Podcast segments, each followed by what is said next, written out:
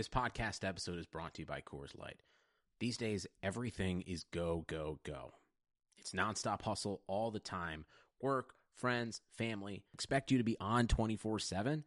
Well, sometimes you just need to reach for a Coors Light because it's made to chill. Coors Light is cold lagered, cold filtered, and cold packaged. It's as crisp and refreshing as the Colorado Rockies. It is literally made to chill. Coors Light is the one I choose when I need to unwind. So when you want to hit reset, reach for the beer that's made to chill. Get Coors Light in the new look delivered straight to your door with Drizzly or Instacart. Celebrate responsibly. Coors Brewing Company, Golden, Colorado. Microsoft Teams is helping a bicycle company reinvent the way that they work. We make bicycles for everyday riders. Once the pandemic hit, we started doing virtual visits. All of a sudden, we could open up our showroom to customers around the world. Learn more at Microsoft.com/Teams. Welcome to the East Coast Offense Podcast, sponsored by FanDuel. There is a special offer for new FanDuel users. Get a free six-month RotoWire subscription with a $10 deposit on FanDuel. Go to FanDuel.com slash RW. Not only will you get that free subscription, but you'll have that $10 available to play with on FanDuel. That's more than $40 in value for just 10 bucks. Go to FanDuel.com slash RW. It's Chris Liss. This is the East Coast Offense Podcast, and I am joined by Yahoo Sports, Dalton Del Don, as usual. And uh, what's going on, man? How you doing? Doing all right. Um, I've always made fun of you for being absent-minded, and uh, you uh, you came. You did not disappoint today. Uh, you said uh, meet at a certain time to do the podcast, and about 45 minutes past that time, I emailed you saying, "Are, are you okay?" I mean, I'm always concerned about your you know your health and well-being with the way you live, so I just assumed the worst. But of course, it was just you had totally forgotten about it. So uh, again, proof that you're absent-minded, just completely spaced out. You're just you're just checked out completely in line. I've checked out completely. Yeah, I'm totally. Well, actually, what happened was uh, usually we do it before the XM show, and I didn't get much sleep last night, and I was trying to squeeze it in before the show. You, as usual, slept extremely late. Uh, we're not able to wake up in time for the to do it at the regular time, so we. Hold on, no, you didn't give me any notice. First of all, normally we do it on a completely different day, and you didn't give me any notice until a 2 a.m. email my time. I woke up and right. yes, it was a little bit past. I gave my daughter breakfast. I checked my email, and this it was too late at that point. But come on now, let's let's tell the whole story here. It was like this morning. I was like, shit, it's Tuesday. I got to get on a plane on Thursday, so I'm not gonna be able to deal with editing this or recording it you know, for Tout. And so I was like, ah, shit, I should just probably just do it this morning. I just sent you an email when I woke up at like 9 a.m. my time, which clearly you're not going to be awake then. And I'm like, okay, well, maybe you'll get woken up at like 7, check your email, and be like, all right, I can do it. So you're right. You're right in this case. I'm wrong. I admit it. All right. So um, I just have a couple things to go through. Not not a lot going on right now. I'm excited to go to um, to fly to Las Vegas Friday. I know you're going to Tout uh, this weekend in New York, uh, and I'm flying to Las Vegas for League of Leagues uh, weekend of debauchery. Should should be pretty fun. So I'm looking forward to that. But um, you know, this past uh, Saturday night was uh, one of the more underrated and overlooked uh, sporting nights uh, in a while. Actually, uh, it wasn't really looked forward to that way. But I know not, not many people these days follow boxing. But yeah, um, no, I, I, I actually saw. I was I, some reason I saw something. I was like, when is he fighting this guy? I saw an ad for a Golovkin fight. What happened? All right. So first of all, the undercard boxing never has worthy undercards, what's let alone main events. But Roman Gonzalez, uh, Chocolatito, is actually considered by all the reputable sources as the best pound for pound boxer in the world. It's only like 115 pounds, so it's you know, and he's not that well known, obviously, but he was undefeated, 46 and 0, and uh, it's already being called fight of the year. Obviously, the year is young, but nearly 2,000 punches were thrown in this fight, and he lost the decision. It was probably the wrong decision, and a rematch will, will occur. But it was an amazing, awesome fight, and that was just the undercard. Triple G had knocked out 23 straight opponents. Um, everyone's waiting for him to fight Canelo, and this guy Daniel Jacobs, a, a cancer survivor, everyone considered him Triple G's toughest opponent, but still the odds were like minus 700. Most people didn't expect it to last more than five or six rounds, and it went the distance. And I, I thought it was extremely close. Could have gone either way. And uh, Triple G won the decision. Another really good fight. So, uh, yeah, I mean, uh, if you're a boxing fan, that was absolutely a fantastic pay per view event.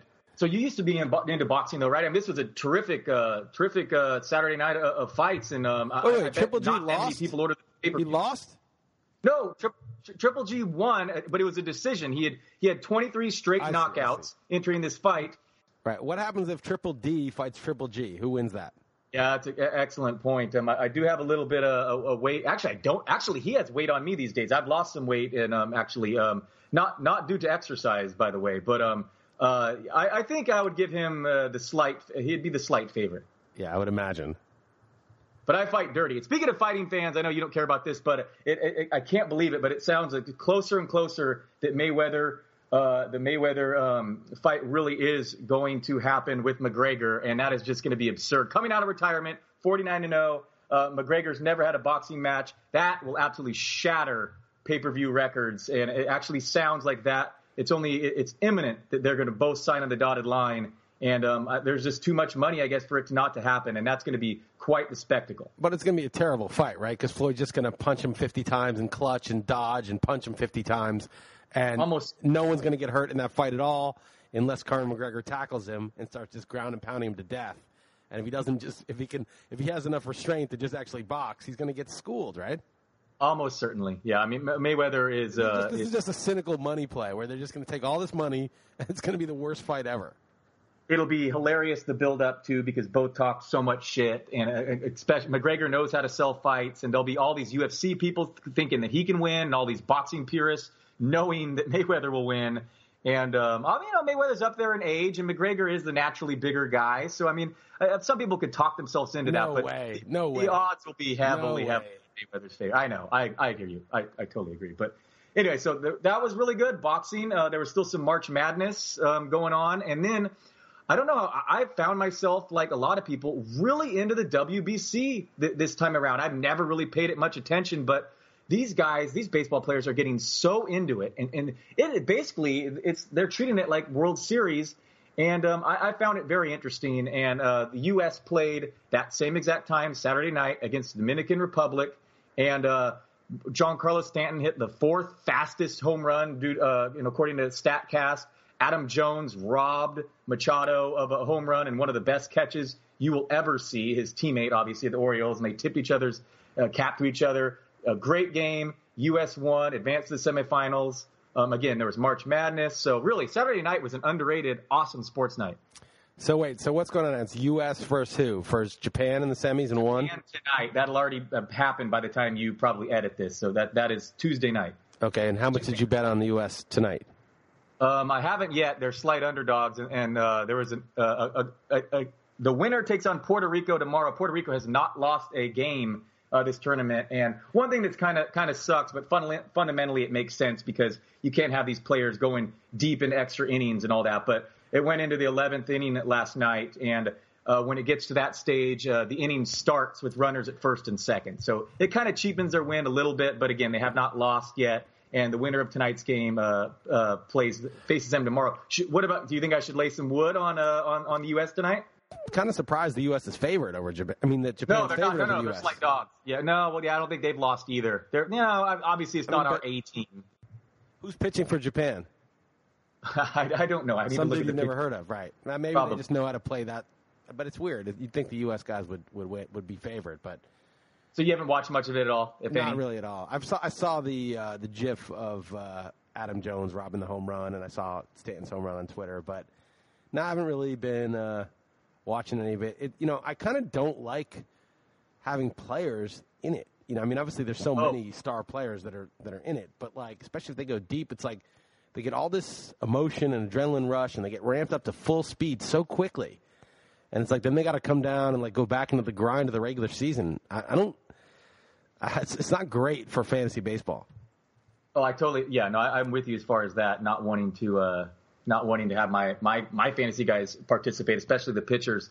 Um, okay, it's funny. I'm looking at the last I checked, uh, Japan was favored. Now U.S. is minus 140. That just has to be a function of home, you know, uh, U.S. the money going on on the home team. That has to be a function of that. I'm guessing. Yeah, but I mean, you'd think the home team with the bigger name star Major League Baseball players should be favored. It was, it's weird that Japan was favored originally, but I guess it kind of sounds like Japan's probably the good bet if they said it like that originally, and now the lines move that much.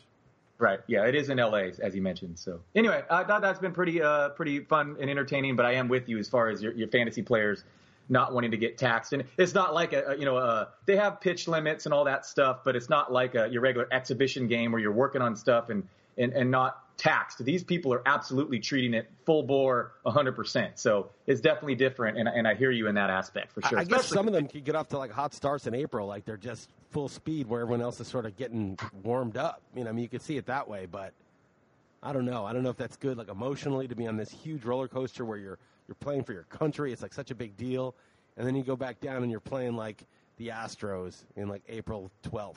What about March Madness? You watch any any NCAA hoops or no? Nah, I don't give a shit about that.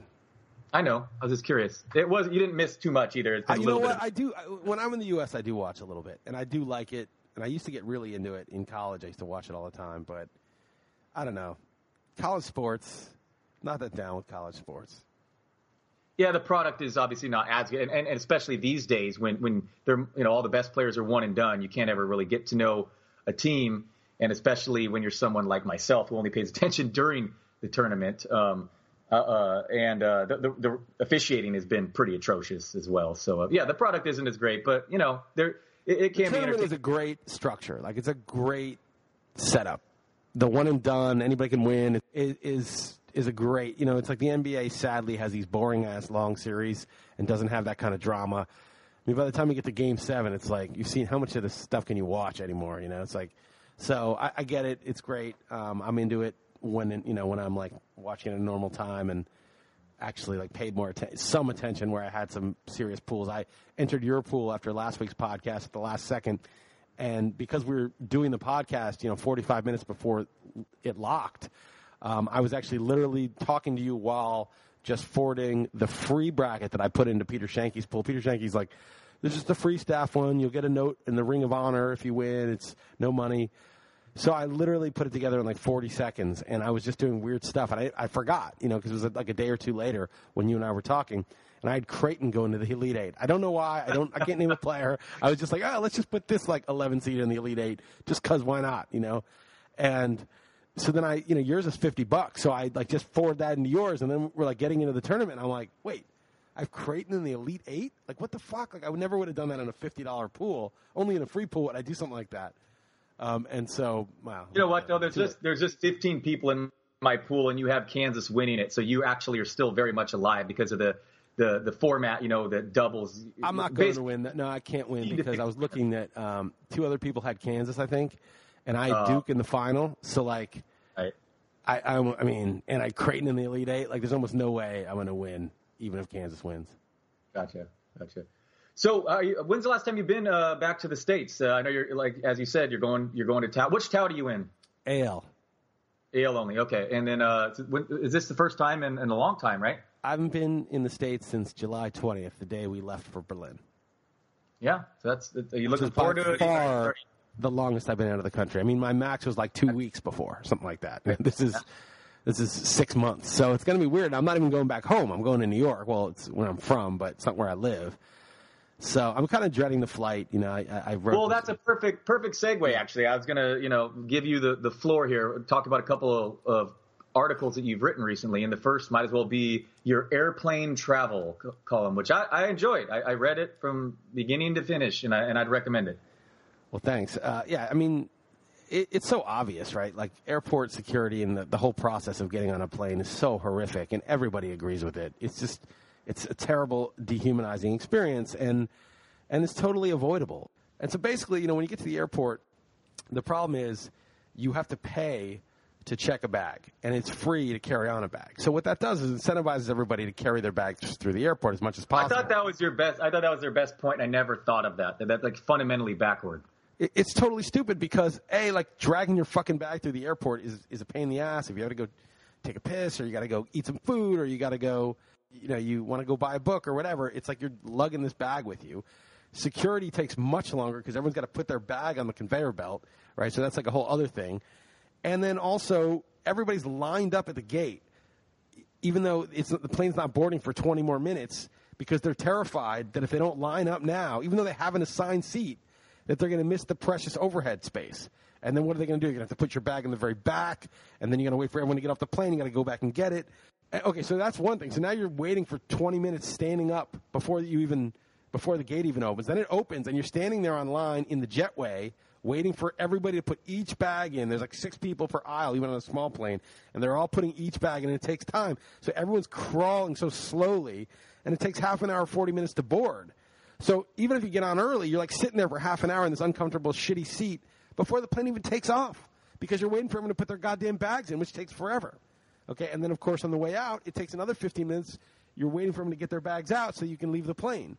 And all this is avoidable. If they're all checked, you just go right on the plane. Everybody just has their carry-on, you know, their, their under the seat carry-on. It takes 10 minutes to board. You're not, you're not wasting half an hour of everybody's time with these bags, and another, you know, 20, 10 minutes extra on the way out. And you're not worried about uh, overhead space because you don't need it, so you're not like standing there. And so that is a huge savings of time and, and stress and standing in line. So that's that's obvious, right? But that's just the beginning, right? The last flight out, the last flight I was on in Southwest, they actually opened the back and front and let let people leave in the back and in the front, and uh, I found that interesting, and that was a little bit more efficient. But a you're little right. better, I- but it's, I mean, it's still, you know, it's like you got to wait for everybody with their stupid ass bag, right? it is so anno- I can't believe it takes 15 minutes just to unload because of all those o- o- overhead baggage. It's, it's Right. it's- Nobody should have bags there, right? And they should actually just pull those out because it's so low. You hit your head if you stand up, and like it's just so claustrophobic being in a plane. Like if you if you were to just you know only have a couple of storages for online baggage for people who really need it, like people with small kids, and pull that shit out. Just have a higher ceiling, more space. It would be a lot nicer. And then and then secondly, the other big thing is security. Like first of all, the bags alone would help really speed up security because you got everyone's got to load their bags on the, the conveyor belt. But why are we going fucking single file through a metal detector and all the bags go through single file and there's some dude sitting there who sits through 40 hours a week of thousands and thousands of bags finding absolutely nothing except people's fucking toothpaste and shampoo that he tells people they have to, to pour out and they're looking at him all pissed off and that's his entire job and he never finds anything of any importance ever and if they did it would be national news if they found a bomb or someone with a gun accessible on the plane, it would be big news. You never hear anything. These guys go through 40 hours a week of having an absolutely pointless job, and they must be bored out of their skulls, and they never find anything. And there's actually been tests done by like the TSA to sneak contraband through there, and they usually get through. Right? So this is all just total crap. What you do instead is you have a room-wide metal detector. yeah, wasn't that head guy uh, fired a couple years ago? Yeah, they fired like the head of it because it wasn't working. But you know, it's no better. It's just, it's just security theater. But to the extent you're serious about it and you want the metal detectors and you care about it, you have a metal detector that's the size of a room, and everybody walks through at the same time. And if somebody has something that sets it off, like a belt or whatever, it'll shine a little infrared thing on them or flag them somehow, and they'll say, "No, you come with us. Go back through again." And instead of putting your bag on a single file thing and waiting for all these like older people who take 20 minutes to get their bag on the conveyor belt, just have a, uh, another 50 foot wide conveyor belt that everybody goes to. Instead of a, a plastic bin, you have a closed, a locking plastic bin with a key in it, like a locker room. You get your key, you open the bin, you put your stuff in, you lock the bin, you put it on. Everybody just does it as soon as they get there, and then they all walk through it once and they collect their bin on the other side. Now you, there's no line for security. Security is just something that happens all at once, and there's a scanner through which all the bins go. That's it. Done. Right? Now there's no security lines, and you're not even carrying all these bags, so it's even faster. I don't, I don't see the issue. And you just put the key back in the bin when you're done with it, and it gets recycled for somebody else to use. So th- those, makes those, are my, those are my main points. Yeah, no, that totally makes sense to me. It is a very frustrating experience. Uh, go, I mean, people are so slow, and and even to this day, after even though it's been like whatever how many years since they've implemented these changes, I, I still inevitably get behind people who say, "What? I got to take my shoes off? What? I got to take my belt off? I go, oh, I got to put this laptop in this bucket." I mean, they, Right. half the people don't even know what they're doing, and it's just like uh, it's like the first time. I swear, half the people in front of me, it's the first time they've flown in the last twenty years. It's just al- almost but- always happens. But the fault, you know, isn't with them, right? It's like this dehumanizing, cumbersome process that nobody should have to deal with. And and and the thing, you know, that's so ridiculous is like the, the message to the human being going to the airport is fuck you. We don't give a fuck about your time. We don't give a fuck about your experience. We don't care that you're stressed out that you're, you've got here an hour and a half early and now the line is so long and you're stressed out you're going to miss the flight and you, yet you still have to sit there and wait and wait and have stress and carry this bag that probably should have been checked, but we're going to charge you 75 bucks to check it. So you're fucking got the shit on your shoulder. You're stressing out and they treat you like a fucking cattle and you it's just miserable. It's so dehumanizing. It's like the airport who's it for? It's for me. It's for you. It's for people human beings wanting to travel. We pay for the ticket. Our taxes pay for the airports. Make it treat you like a human being You know, which is just what I'm saying. And and the easy thing about the checking the bags, like so when you bring a bag to the airport, not only should it be free to check, the moment you make contact with the airport, whether it's in the train station below the airport that you take, hopefully there's good public transportation, which that should be a given, or the curbside, you know, with your cab, there should be a giant conveyor belt that you literally just dump your bags on right away. You don't need a porter, you don't need to tip anybody, you don't need bag tags. You have a little chip in your bag that's synced with your boarding pass. It knows which flight to put it on because your chip has your info on it and your boarding pass is in the system telling it where you are going, which plane you're going on and it just you just put it in and it goes right through. Of course, there needs to be security to you know scan your bag, but they do that now. When you go now and check your bag, they don't open it. You know at the check-in gate, they just put it on the thing, and obviously somebody it goes through some sort of X-ray scanner. So it's the same thing. And and you just build that. It's not that expensive. A bunch of conveyor belts under the airport. I mean, a few million bucks here or there. It's not a big deal.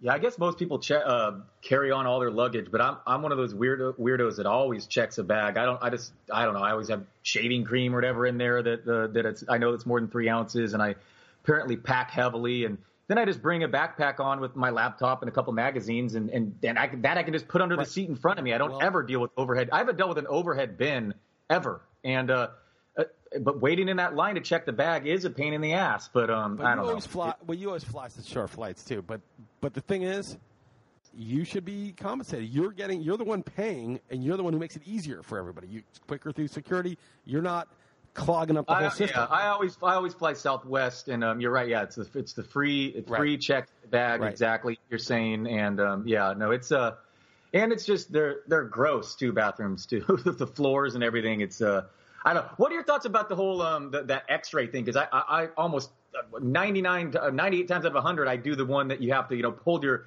your your your hands above your head that extra crazy one the, the circles you know I mean do you worry about Oh, that you do that? Oh, oh yeah. You're definitely getting brain cancer. I mean, it's like seventy five percent in like the next five I figure years. if that if that's what puts me in after all the other stuff I've done, then that, that's that that'd be funny. But um, so be so funny. you- that's like such a waste. Like for that bullshit, you, you actually that's what killed you. So I would get you demand what a pat down. You you down, demand yeah. pat downs for different reasons though. That's different. Yeah, but we'll never the little nut gra- the little testicle graze that you get while you're getting patted down. It's nice, it's a nice little bonus. No, I just, I'm just like fuck that. I, I'll, you know, look, now that I've got global entry, I can just go through the metal thing. So like, I pay, that's just so worth it. Skip the line. Okay. But I don't think that's the, the solution for everything here. Is um, okay.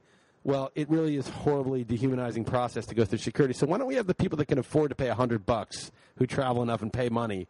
Make it a little easier on them. We're not going to like make the thing better for everybody, but the rich people are the ones with the influence. So we'll just make it a little easier on them. How's that? Is that better? Like that's their solution rather than just fundamentally fixing the problem, which is just, you know, it, it's like, yeah, I get it. 9/11 happened, but first of all, 9/11 was not even a failure of airport security. Nobody had a gun or a bomb on those planes. It was box cutters. So it was a failure of government intelligence. They certainly haven't fixed that shit. So, so their response to that was like, let's dehumanize the population and make them all seem like potential threats.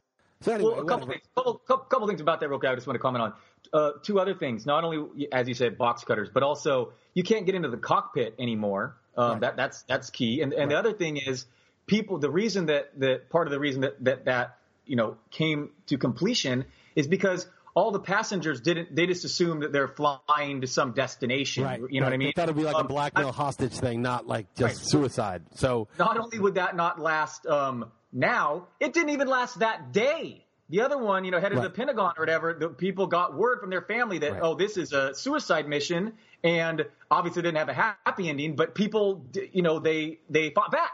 So it didn't even last hours before people, you know, well, behaved that's, that's the story we got. That's the story we got. I, I mean, that may well be true, but then again, someone might have shot it down too. Okay, all right. I mean, I, I'm, I'm not a total 9/11 truther. I'm not that far, but like, I, I'm also suspicious of, of the official story. But whatever. I don't want to get too down that rabbit hole, which I don't. Trust me, I could go. Oh, but I digressed a bit. You're asking about those metal detectors, and so I go. I don't. I go through the regular one. I have the global entry, but before I had it, I got the pat down every time. And it, I don't want that fucking radiation. And they're- like, no, no, no, it's safe. It's safe. You really think that's safe? You believe that shit?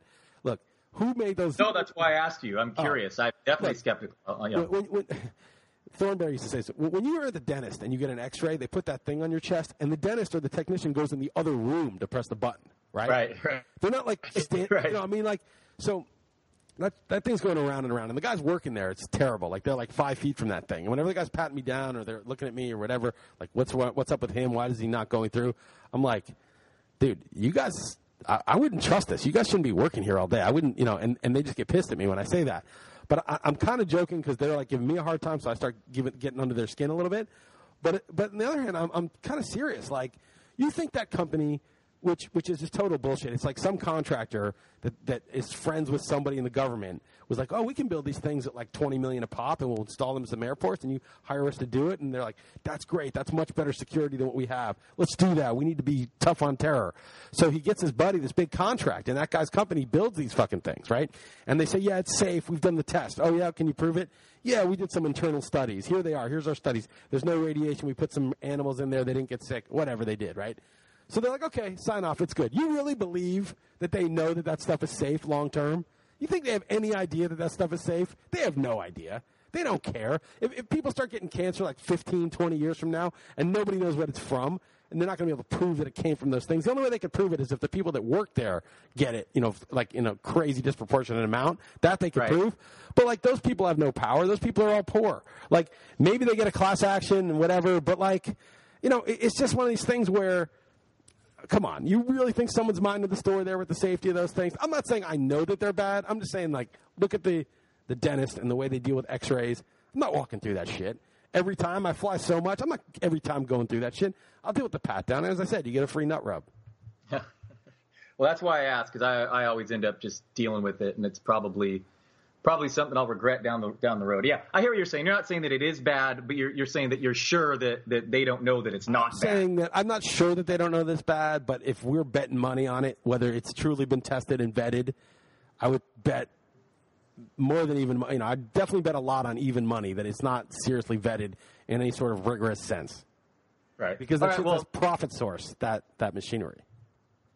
It's funny that we're both talking about this. We're both ha- gonna have to deal with this in a couple days, Right. so um, should be should be fun. Well, you Uh, they don't have that that bullshit. They don't have that X-ray one. They just have the metal detector's fine. It's a metal detector, right? I mean, Right, right. Yeah, well, I'm dealing with what is it, McCarran Airport in, in Vegas. That's a, a real classy uh, airport. But let's talk a little baseball before we go. We don't have to make a long podcast here. But um, uh, once again, I'll give you the, the floor because you came out with what three blog posts recently, basically concluding your whole Steamer uh, NFBC type valuation. I believe they were all um, no, they weren't all just hitters actually, hitters and and pitchers here. So so go ahead, uh, pontificate, Liss. Yeah, just a- I- I'll just give you my findings, right? So what I did with Steamer sort of the best machine-based projections, and the NFBC ADP is the best sort of wisdom of crowds, wisdom of an informed crowd, human-based projections. And I, you know, kind of compared and contrasted them, what the humans like, what players the machine likes, which players they differ on, which players they agree on, and to, to score uh, the NFBC draft by dollar value, and you know, say, well, how do they do versus Steamer? And I had a few things that, that I did that I think improved the overall rankings. First off, I, we used to say Kershaw's a no-brainer, number one over Trout. But when I reran the numbers, Kershaw's only 86 cents more than Trout.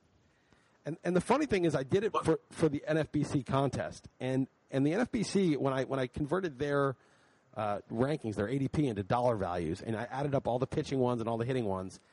What do you think? You know, you do 70-30 splits for hitting pitching. Say that's like a standard split, like in labor or Sure, something. sure. What do you think the NFBC split is? Um, 60-40. Not that extreme. It's 66-34, but it's Okay. considerably more pitching heavy than you know if you if you were to translate their each pick into a certain dollar value and go down from you know the forty-five dollar at number one to one dollar ones at number two seventy-six, which is twelve team league, twenty-three players a team. So it's like okay, so they're spending even more on pitching, and when I did it that way, Kershaw was worth less. Now, how could that be? Kershaw should be worth more, right? Because he was way more than Trout on the 70-30 split. Why is he less in the NFBC? Well, I did two things differently. One is I took out all the closers and I counted them as a separate position. So instead of having nine pitchers and calculating value that way, I pretended you had six starters, two relievers, and one flex. Could be a reliever or a starter. And when you rerun the numbers that way, because that's how you have to play in the NFBC, you can't just not have saves because you'll never win the overall and half your entry fee goes to the overall. When you do it that way, then Kershaw's going against only starters. So his, there's more guys who contribute in WHIP and ERA, which is Kershaw's strongest categories, because the baseline is is worse for starters than it is for relievers. So that oddly brings down his value a little bit. Secondly, I think Steamer, I'm pretty sure, changed his value. It changed his projections a little bit. They they gave him like 0.97 WHIP instead of 0.92 and 230 70 ERA instead of 230. I don't know why, and I'm not even positive they did, but my memory serves me. I think they changed the projection a little bit. And then third, um, when I did the hitters, and again, they're only getting 66, not 70 now, I took out catchers. I added up what the NFBC spends on catchers. And what it turns out is that the NFBC, if you go by ADP, spends basically double the resources on closers as it does catchers. So twice as much money is being taken away from starting pitchers and put toward closers as it is taken from regular position players and put toward catchers. So when you did all three of those things, um, it turned out that Trout was still less than Kershaw, but by 86 cents. And so that number one pick is not a no-brainer. It's actually kind of a close call. That is interesting. Um, that is surprising because before, how many how many more dollars was he? He was like six more dollars or something like that. Well, that's drastic. Then, yeah, that's interesting. But I mean, fundamentally, it makes sense. I mean, we're the we're crazy enough to say Kershaw over Trout, but I, I I feel like it was kind of a coin flip. I do feel like those two are the the clear cut guys and on my board. Yeah, I, I, mean, I think so too. And now a couple other findings. Uh, there's two closers that, uh, according to Steamer, through my system, are the fifth and seventh overall pitchers. Those would be Kenley Jansen and Aroldis Chapman, respectively, ahead of Kluber and a couple other guys, ahead of Cueto. Um, no catcher was even worth twenty dollars after adjusting for the catcher scarcity and using a lower baseline for them. I'm going to punt catchers. I have been. I just don't think they're worth it. If, you know, if you can get Posey in like the sixth round or something, or Sanchez in the fifth or sixth, good. But you're not going to get them there, and they're not worth it. The last thing was when I compared the outliers. I looked at okay, which guys does Steamer really like uh, much more than the NFBC guys, and which does the which do the NFBC guys like much more than Steamer? When I did that, all the guys at the NFBC liked were speed guys, and you can look at that two ways. One is I didn't make a special, I didn't make a special scarcity adjustment for steals like I did for saves. Okay. Yeah, because I mean, Steamer's measuring real life value, right? I no, mean, no, no. Steamer's doing five by five projections. I mean, they do more than that, but I took their five by five projections. Okay, all right, fair enough. Okay, I got, I got you're saying. I got, I, I got you're saying. Okay. so I took their projections, and you know they're valuing you know the Adam Joneses and Carlos Gonzalez's and Matt Carpenters and players like that higher, and the NFBC loves the Jonathan Villars and the you know AJ Pollocks and the you know all the fast guys a lot higher, Dee Gordon whatever. Steamer says they're worth way less than the NFBC does but they are whether you should or not, they are drafting that way. They are pushing up the steals guys uh, beyond their overall value just because of the scarcity of those steals. And, and right or wrong, that matters, right? The, the fact that, that that is happening, right? Right or wrong, you have to account for that. Yes and no, and this is sort of the question, and this is sort of I'm not really sure how I feel about this. Okay. With, with, the saves, you have to get saves. Again, the NFBC is an overall contest, and half your entry fee goes toward the overall to try to win the hundred grand. And you can't just say, "Oh, I don't care about the overall. I'm just going to try to do well in my league and get second place." You can't punt saves. So, so there's only 30 closers, probably 28 usable ones at any given time, and you must get your share of them. You can't just not get them. But with steals, I mean, you can be a little light on steals and be like, well, you know, the waivers. Sometimes guys get called up. Last year, Villar was a either a waiver wire or a 28th round pick or whatever. Trea Turner came out of nowhere, stole a ton of bases. Eduardo Nunez stole a ton of bases out of nowhere. Steals come from nowhere sometimes. You know, saves, there's turnover, but people have the closers in waiting. You know, it, it's it, it's not as easy to get the saves, and everybody knows, sees it coming, and everyone bids a million dollars on the on the waiver wire. But with steals, right. it, it's a little bit easier to acquire during the season. Maybe that's true. I mean, maybe that's true. It's not like Trea Turner wasn't on every single team leaving the draft last year. But I'm sure people dropped him, and Villar was you know picked up or picked super late. Uh, again, like uh, it's not easy because also you could get a Jarrod Dyson situation where the guy gets 300 at bats and he's scoring 38 runs on the year, and you just can't have him in your lineup just for the just, steals.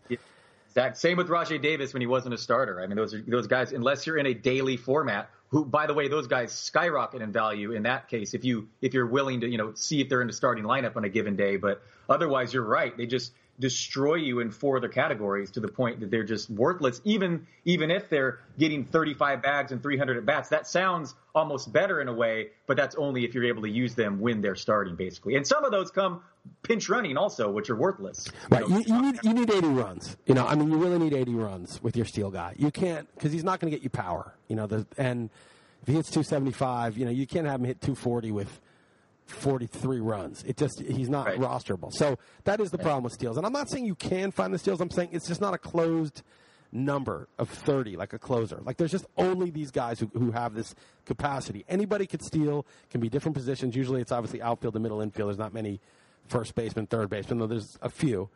Um, and so it's it's really only a couple positions, but you it's not a fixed number. So so so that's one thing. And the second thing is is it better to say, you know what, the market is I need this commodity, the market's making it expensive, I need to get in and pay for it to compete. Or to say, you know what, I'm going to get so much more value as these guys overpay for steals. I'm going to take the, the surplus that's left over in the Adam Joneses and the Carlos Gonzalez and the slow guys that people aren't drafting. And then because steals are, you know, it is possible to get sort of later steals guys. They just need to get the job and, and keep it. Um, kind of gamble on that aspect of your draft. And my, I've been leaning toward the latter. That I think it's. I think it's better to not really pay up for Jonathan Villar in round two and gamble later on. So it's so funny. Uh, I, I did not enter uh, this season thinking I wanted Jonathan Villar in a lot of my teams, and um, totally he has a he has a 20th ADP in NFBC. In Yahoo leagues, it's fi- it's round 5.1, and, and my colleagues keep making fun of me. I, I get that there's going to be regression, but this guy led all of baseball at 62 steals, added 19 homers. He's 25 years old. Milwaukee has increased home runs over the last three years, like by the second highest percentage of, of, of any stadium other than like, uh, no, sorry, other than Yankee Stadium. Um, and he just ends up on a ton of my teams because I feel like they're they're correcting in, in other formats other than NFBC, who, where I think he's getting kind of properly drafted. Because if you based him off last year's stats, it'd be a top five pick. So he's an interesting guy that just happens to keep ending up on my teams. But it's just basically uh, 100% just on the market in which I've been drafting. But in NFBC, that'll be an entirely different story. I've already done one, and I'm going to do a big $1,500 RotoWire uh, championship um, in, in a couple weeks, which I'm looking forward to. But I really feel like don't you think he should be going 20th and not uh, 45th or somewhere in between? What do you think? So Steamer, uh, this is just with my projections, and again, without giving any extra bonus for steals, it's treated like any other category. They have Villar as a twenty-one dollar and forty-eight cents player. Steamer's projections, but NFBC based on ADP has them as a thirty dollar player, thirty dollar and thirty-eight cent player, so nine dollars more. I mean, the, the NFBC values at the very top are a little skewed the way I did it, but I think this is fair. He's the 20th ADP overall. So I, I have him at 30.38, but you know you could say he should be 29, whatever, 28. But he's still a good seven bucks more. So Steamer has him as a legitimate player, certainly higher than fifth round, probably more like mid fourth. You know, and Steamer is looking at his steals and how many steals he's likely to have, and building in some regression and the power and the age and the park and all those things that Steamer uses. And they're not perfect, but they have him someone with that length of track record. How real is this, right? That's Steamer's whole thing is how real is it? It's a, a Bayesian system where it's like they have their belief about the guy based on his priors, based on what he's done, and, and, and how much of it, and they keep adding new data as it goes and refining their understanding. And to the extent that there's uncertainty about who he is, they regress. And they, they've back tested it, I assume, in such a way that this is like the most accurate way to do it for the general population of players. And so that doesn't mean that he, you know, every player is individual. So Steamer can be totally wrong in any one of these players. They're just saying what usually happens with these guys at this age in this situation. So they have him at twenty one dollars and fifty cents. And again, that's not adjusting for for scarcity. I think the NFBC that their projections for him are probably not that different. Their mental projections than Steamers. It's just that they're valuing those projections differently. They're making those steals more valuable because they're scarce. Makes sense. Uh, yeah, he strikes out a lot. I doubt he'll hit 285 again, but he also walks a lot. Like the on base is, is pretty good. So we'll see. He's definitely an interesting test case. Normally, I'm not a guy wanting to pay for last year's stats. Kind of came out of nowhere, but again, the, the Yahoo formats, he's just really fallen, and that's partially because of my my colleagues, Andy. Pianow and, and Brandon, I don't think really believe in him at all. Well, and why are they that- so dubious? I mean, you're right. He the year before he had like a little mini breakout. He was serviceable in like a part time role. It's not like this is a total scrub who can't hit, right? I mean, as of 2015, he started to look, like he could hit. He was kind of like Cesar Hernandez this year. Like he was like a a guy who ran and got on base, and maybe this guy's not bad. And then he had the breakout. So I, I'm surprised they're that skeptical, but you know, Steamer is, is not that skeptical. They have him as a 21, 21 and a half dollar player. So that's, you know, that's still like probably the 40th or 50th overall player.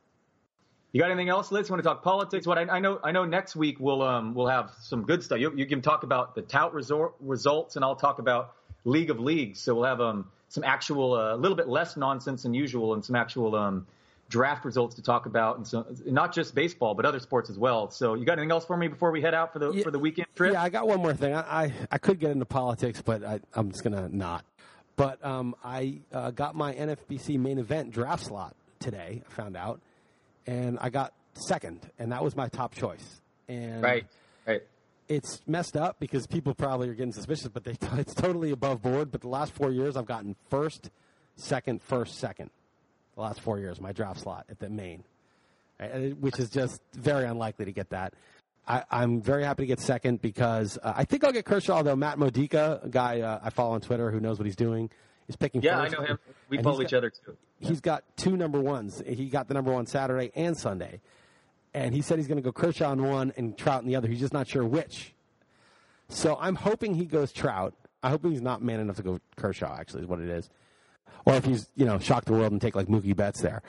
But the thing is, I'm hoping to get Kershaw. I think it's easier to build your team with the two hitters at that turn on the way back. And I looked at it in the 15 teamer, and if I get Trout, which I'm very happy at number two, I may take Verlander and Strasburg at two and three, which is pushing them up about 10, 15 picks but I don't like the pitchers that are there on the way back.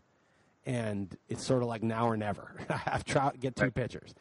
And so that's why I'd rather have Kershaw and get two hitters on the 2 3 turn. You can't get Darvish there? I doubt it, and I don't really like him that much. Okay, all right, interesting.